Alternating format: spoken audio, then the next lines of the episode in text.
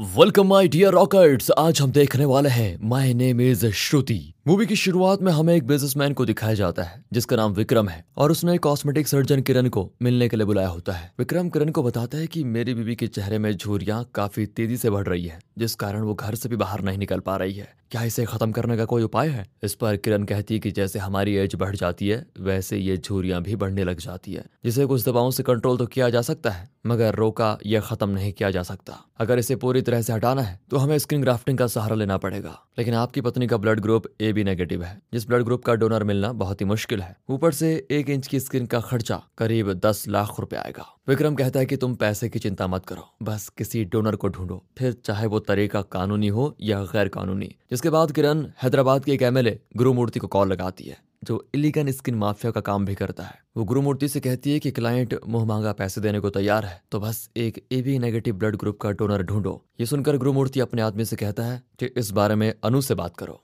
इसके साथ सीन अनु पर शिफ्ट होता है, जो तनिष नाम के एक लड़के की गाड़ी की चाबी उससे ज़बरदस्ती लेकर गाड़ी से उतार देती है। दरअसल तनिष अनु से नशीला पाउडर खरीदता था, जिसने कुछ पैसे नहीं चुकाए थे, इसलिए अनु ने ऐसा किया था। अगले दिन तनिष पैसे देकर अपनी गाड़ी अनु से लेने के लिए जाता है। और वो तनिष से कहती है कि, सुना है तुम्हारे पिता ने तुम्हारा क्रेडिट और डेबिट कार्ड दोनों ही ले लिए हैं। अब तुम कैसे माल खरीदोगे? मेरे पास एक ऐसा काम है, जिसमें अगर तुम मेरा साथ दो तो तुम्हारे एक साल का माल का इंतज़ाम हो जाएगा। और इसके बाद ये सीन होता है कट, और हमें एक साल का सीन दिखाया जाता है, जहाँ हम तनिष को देखते हैं, जो कि एक अपार्टमेंट से गुस्से में बाहर आकर अपनी गाड़ी में बैठ जाता है। फिर वो गाड़ी से एक गन लेकर कुछ सोचने लगता है, मानो वो किसी को मारना चाहता हो। उसी अपार्टमेंट के एक फ्लैट में। हम पूजा और श्रुति नाम की दो लड़कियों को देखते हैं, जिसमें से पूजा काफ़ी डरी हुई थी। वो श्रुति से कहती है कि अगर उसने हमें नुकसान पहुँचाने की कोशिश की तो तो क्या करेंगे? जवाब में श्रुति कहती है कि तुम चिंता मत करो, सब कुछ मैं संभाल लूँगी और तुम अपना सामान वगैरह लेकर अपने घर चले जाओ। पूजा बिल्कुल ऐसा ही करती है। वो बैग वगैरह पैक करके निकल जाती है। उसके जाते ही एक अनजान आदमी श्रुति को मारने आता है। लेकिन श्रुति ही उल्टा उसके सर पर कांच की बोतल मारकर फोड़ देती है। इससे उसको काफ़ी गहरी चोट भी आती है।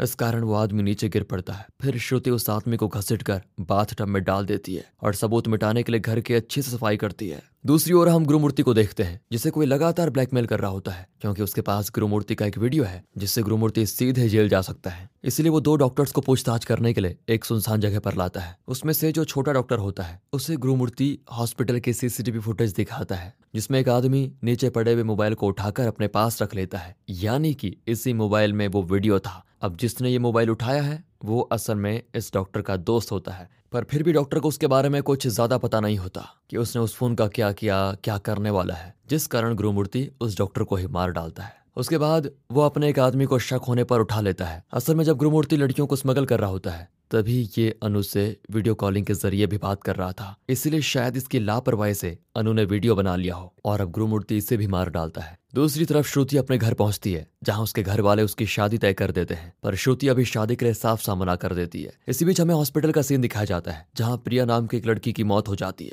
उसका चेहरा पूरी तरह से बेकार हो चुका था। इस जगह का कंपाउंडर डॉक्टर किरण को कॉल करके कहता है कि जैसे आपने कहा था, मैंने कर दिया। ये सुनकर किरण कहती है कि ठीक है, तुम जाकर एमएलए गुरुमूर्ति के यहाँ से पैसे ले लेना। इसके बाद किरण को एक पार्सल मिलता है, जिसे हैदराबाद से श्रुति ने भेजा था। उसने इस पार्सल के एक तरफ़ थर्माकोल के अंदर फ़ोन छिपाया था, जो किरण को नहीं मिलता तो वो उसे डस्टबिन में फेंक देती है। इस फ़ोन पर श्रुति लगातार कॉल कर रही थी, जो कि कुछ देर के बाद ऑफ़ हो जाता है। इसके बाद श्रुति अपने घर वापस हैदराबाद के लिए निकल जाती है। जिस दौरान वो सोचने लगती है कि कैसे वो पहली बार हैदराबाद जॉब करने आई थी, जिसे उसके घर वालों ने बड़े खुशी खुशी भेजा था। अब हैदराबाद में श्रुति पहले तो अपनी बहन और जीजा के घर में रहती थी, जिनकी नई नई शादी हुई थी। इसलिए उनकी प्राइवेसी में दखल न हो, इस कारण श्रुति एक हॉस्टल में शिफ्ट हो जाती है। हैदराबाद में श्रुति का एक बॉयफ्रेंड भी था, जिसका नाम चरण होता है। उसी ने श्रुति को यहाँ जॉब भी लगवाई थी, और अब जिस हॉस्टल में श्रुति शिफ्ट हुई है, वहाँ की लड़कियाँ हॉस्टल के बाहर अपने बॉयफ्रेंड से मिलती रहती है। जिस कारण वहाँ का माहौल काफ़ी ज़्यादा खराब होता है। इसलिए श्रुति एक फ्लैट में पूजा नाम की लड़की के साथ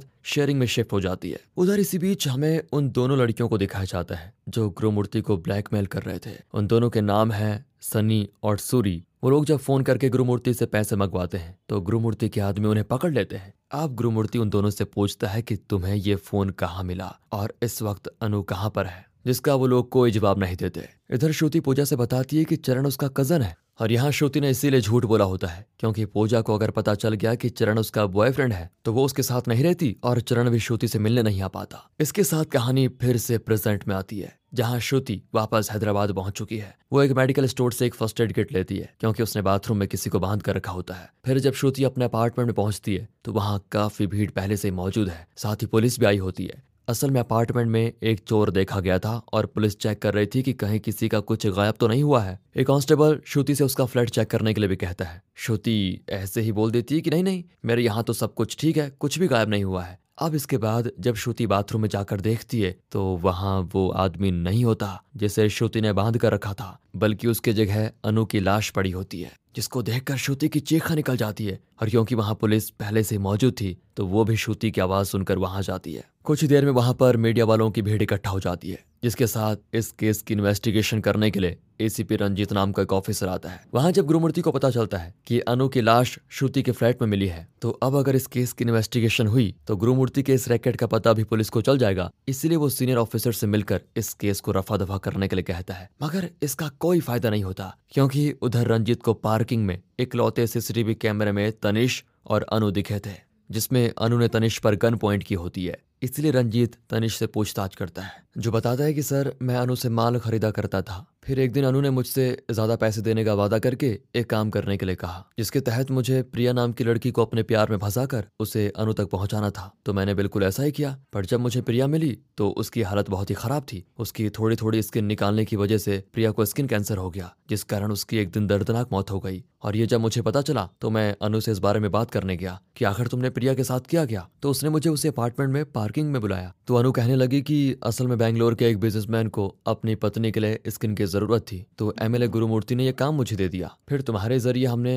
प्रिया की स्किन निकाली और वो मर गई। ये सब बताने के बाद अनुगन दिखाकर तनिष से कहती है, तुम इन सब में ना पढ़ो नहीं तो गुरुमूर्ति तुम्हें कहीं गायब करवा देगा। तुम्हें पता भी नहीं चलेगा तुम्हारे साथ क्या हुआ है। अब तुम्हारा काम खत्म हुआ और उसकी पेमेंट भी तुम्हें मिल गई है। तो चुपचाप अपने काम से काम रखो। ये सुनकर गुस्से में तनिष अपनी गाड़ी से गन लेने आता है। यही सीन हमें शुरुआत में दिखाया गया था। पर गन लेकर जब तनिष वापस गया तो अनु वहाँ पर नहीं थी। उसने पूरा अपार्टमेंट छान मारा, पर अनु से कहीं नहीं दिखी। तनिष से पूछताछ करने के बाद बारी आती है श्रुति की, जो कि रंजित से बताती है कि, सर, एक बार मैं जब अपने ऑफ़िस से जल्दी आ गई तो मैंने देखा कि पूजा और चरण एक बिस्तर में साथ में है। उस वक्त मैंने कुछ नहीं कहा और मैं वापस चली गई। असल में दोस्तों, पूजा को श्रुति ने बताया था कि चरण उसका कज़न है, इसलिए चरण दोनों के साथ एंजॉय कर रहा था। सुबह चरण जब नहीं होता तो श्रुति पूजा से जाकर सच बता देती है कि चरण मेरा कज़न नहीं बॉयफ्रेंड है। उसने हम दोनों को ही धोखा दिया है। इस पर पूजा कहती है कि अगर उसे सच पता चल गया तो कहीं वो हम दोनों को नुकसान न पहुँचाए। हमें पुलिस से बता देना चाहिए। इस पर श्रुति ने पूजा से कहा कि तुम यहाँ से जाओ, मैं सब कुछ संभाल लूँगी। अब चरण को पता चल चुका था कि श्रुति उसकी असलियत जानती है। तो वो श्रुति को आकर अपने मोबाइल में कुछ वीडियोस दिखाता है, जिसमें चरण के श्रुति और पूजा के साथ बिताए हुए प्राइवेट मोमेंट्स होते हैं। उनको दिखाकर चरण श्रुति को ब्लैकमेल करने लगता है। वो कहता है कि मुझे बस तुम दोनों की स्किन चाहिए, इसलिए मैंने ये सब कुछ किया। यानी कि चरण भी गुरुमूर्ति के लिए ही काम करता है। यहाँ जब श्रुति नहीं मानी तो चरण ने उसे मारने की कोशिश की और उल्टा श्रुति ने उसे मारकर बेहोश कर दिया। फिर उसे बाथरूम में टब में रखा। फिर श्रुति ने कॉस्मेटिक सर्जन किरण का एड्रेस चरण के मोबाइल में देखा तो उसने चरण के फ़ोन को चिपकाकर बैंगलोर किरण के एड्रेस पर कुरियर कर दिया। यही पैकेज किरण को शुरू में मिला था। श्रुति ने ऐसा इसीलिए किया ताकि पुलिस जब चरण को तलाश करे तो उन्हें लगे कि चरण बैंगलोर में है। अब वो आगे कहती है कि जब मैंने अपने अपार्टमेंट में आकर देखा तो वहाँ पर चरण नहीं था, बल्कि अनु की लाश थी। अब यहाँ रंजित पूछता है कि क्या आप चरण को बंदी बनाने के बाद लॉक खुला छोड़कर कहीं गई थी? इस पर श्रुति कहती है कि हाँ मेरे बगल की एक आंटी सीढ़ियों से गिर गई थी तो मैं उनकी मदद करने के लिए गई थी। लॉक खुला छोड़कर हाँ। मतलब कि उसी वक्त चरण निकला होगा। इस पर रंजित बताता है कि चरण असल में जब पीछे के रास्ते से जा रहा था, तब वो सीसीटीवी में कैद हो गया। यानी कि साबित हो चुका था कि चरण ने ही अनु को मारा है। इसीलिए रंजीत श्रुति को छोड़ देता है। इसके बाद उसे उसका जीजा पुलिस स्टेशन लेने आता है। अब रंजित का सीनियर भी एमएलए से मिला हुआ था। तो वो रंजित से केस की डिटेल्स माँगता है। रंजित बताता है कि ऊपर से देखा जाए तो ये केस बहुत ही सिंपल है। जिस वक्त श्रुति ने चरण को बाथ में बाँध दिया, उसके बाद वो पड़ोस में चली गई, तभी वहाँ पर अनु आती है, क्योंकि उसे पता था कि चरण श्रुति और पूजा को लेने गया है। वहाँ उसने चरण को जब उस हालत में देखा तो उसे खोल दिया। फिर चरण और अनु में श्रुति को लेकर बहस हो गई और गुस्से में चरण अनु को मारकर वहाँ से भाग गया। हमें चरण की उंगलियों के निशान एक रॉड पर मिले हैं, जिससे अनु को मारा गया है। अब उस वक्त चरण घायल था तो वो नज़दीक किसी हॉस्पिटल में गया होगा, लेकिन हमें हॉस्पिटल में ऐसा कोई भी रिकॉर्ड नहीं मिला। चरण कहाँ गया, पता नहीं। उसे ढूंढना भी बाकी है। बट चरण और अनु एक बड़े माफिया के लिए काम करते हैं, जो कि कोई और नहीं, बल्कि गुरुमूर्ति है। यहाँ एमएलए का नाम सुनते ही सीनियर कहता है कि तुम गलती से भी उसका नाम न लेना, वो रूलिंग पार्टी का एमएलए है। मैं कल चरण को साइकोपैथ डिक्लेयर कर दूँगा, मीडिया के सामने सबको बता दूँगा, इसके साथ सब कुछ शांत हो जाएगा। अब यहाँ ये चीज़ रंजित को पता थी कि श्रुति की जान को खतरा है, क्योंकि गुरुमूर्ति कोई सबूत नहीं छोड़ना चाहेगा। जिसके साथ सीन शिफ्ट होता है श्रुति की तरफ़, जो कि अपने जीजा के साथ जा रही होती है। उसका जीजा कहता है कि तुम्हें संभल कर रहना होगा, क्योंकि चरण कभी भी तुम्हें मारने आ सकता है। इस पर श्रुति कहती है कि उसकी कोई चिंता नहीं है मुझे, क्योंकि मैंने उसे पहले ही ठिकाने लगा दिया। फिर से सीन फ्लैश में जाता है। जहाँ हम देखते हैं कि जब श्रुति चरण को बाथटब में बाँध रही थी, तभी वहाँ पर अनु आ गई थी, जो बताती है कि कैसे उसे श्रुति और पूजा की स्किन की ज़रूरत है। साथ ही वो श्रुति को गुरुमूर्ति का डर भी दिखाती है, लेकिन यहाँ श्रुति समझ चुकी थी कि उसे कुछ ना कुछ तो करना होगा। इसीलिए उसने अनु के सर पर पर्दे की रॉड मारकर उसे बेहोश कर दिया। फिर श्रुति ने अनु की गन पॉइंट करके चरण को आज़ाद कर दिया और उससे अनु को उसी रॉड से जान से मारने के लिए बोला ताकि चरण के फिंगरप्रिंट्स उसमें आ जाएँ, जो कि ना चाहते हुए भी चरण को करना पड़ा क्योंकि उस समय उसे इलाज की सख्त ज़रूरत थी। उसने अनु को मारकर बाथरूम में रख दिया। फिर अब श्रुति ने इंटरनेट पर यह देखा था कि किसी भी नशे पाउडर के साथ पेन किलर को भी ले लिया जाए तो उससे इंसान की जान जा सकती है। तो यहाँ श्रुति ने चरण को वैसा ही एक नशीला पाउडर लेने के लिए कहा, जिसे लेने के बाद श्रुति ने चरण को पीछे के दरवाजे से भागने के लिए बोला, ताकि वो भागते भागते सीसीटीवी में दिख जाए। इसके बाद जब चरण भागते हुए हॉस्पिटल पहुँचा तो वहाँ पहुँचते ही नशीले पाउडर की वजह से उसकी मौत हो गई। अब श्रुति के हाथ अनु का फ़ोन भी लग गया था, जिसमें एमएलए का वही वीडियो था। तो उसने उसे पहले एक हार्ड ड्राइव में कॉपी किया और इस फ़ोन को बुरके में हॉस्पिटल पहुंचकर चरण की जेब में डाल दिया। जो कि वहाँ गिर गया था और सूरी को मिल गया। बाकी बात करें सनी और सूरी की तो उन्होंने इस फ़ोन के वीडियो के ज़रिए एमएलए को ब्लैकमेल किया। जो कि बाद में पकड़े गए और काफ़ी तड़पाने के बाद एमएलए ने उन्हें मार दिया। हालाँकि गुरुमूर्ति की वो वीडियो श्रुति के पास हार्ड ड्राइव में मौजूद है। ये सब जानकर श्रुति का जीजा दंग रह जाता है। साथ ही हम देखते हैं कि इन लोगों का पीछा गुरुमूर्ति के आदमी कर रहे होते हैं। श्रुति का जीजा उससे कहता है कि तुम एमएलए गुरुमूर्ति से क्यों पंगा ले रही हो? आखिर उस वीडियो से तुम्हें लेना देना है क्या? जानती हो कितने खतरनाक लोग हैं वो? यहाँ श्रुति कहती है कि मैंने तो एमएलए बोला था, गुरुमूर्ति का तो नाम ही नहीं लिया था। और ये सुनते ही उसके जीजा के माथे पर पसीना आ जाता है। असल में, श्रुति ने अनु के फ़ोन में अपने जीजा का नंबर मैसेजेस और कॉल्स वगैरह देख लिया था। यानी कि वो भी गुरुमूर्ति के लिए ही काम करता है। यहाँ श्रुति के पास एक गन थी जिससे वो उसे फॉलो कर रहे एमएलए के आदमियों पर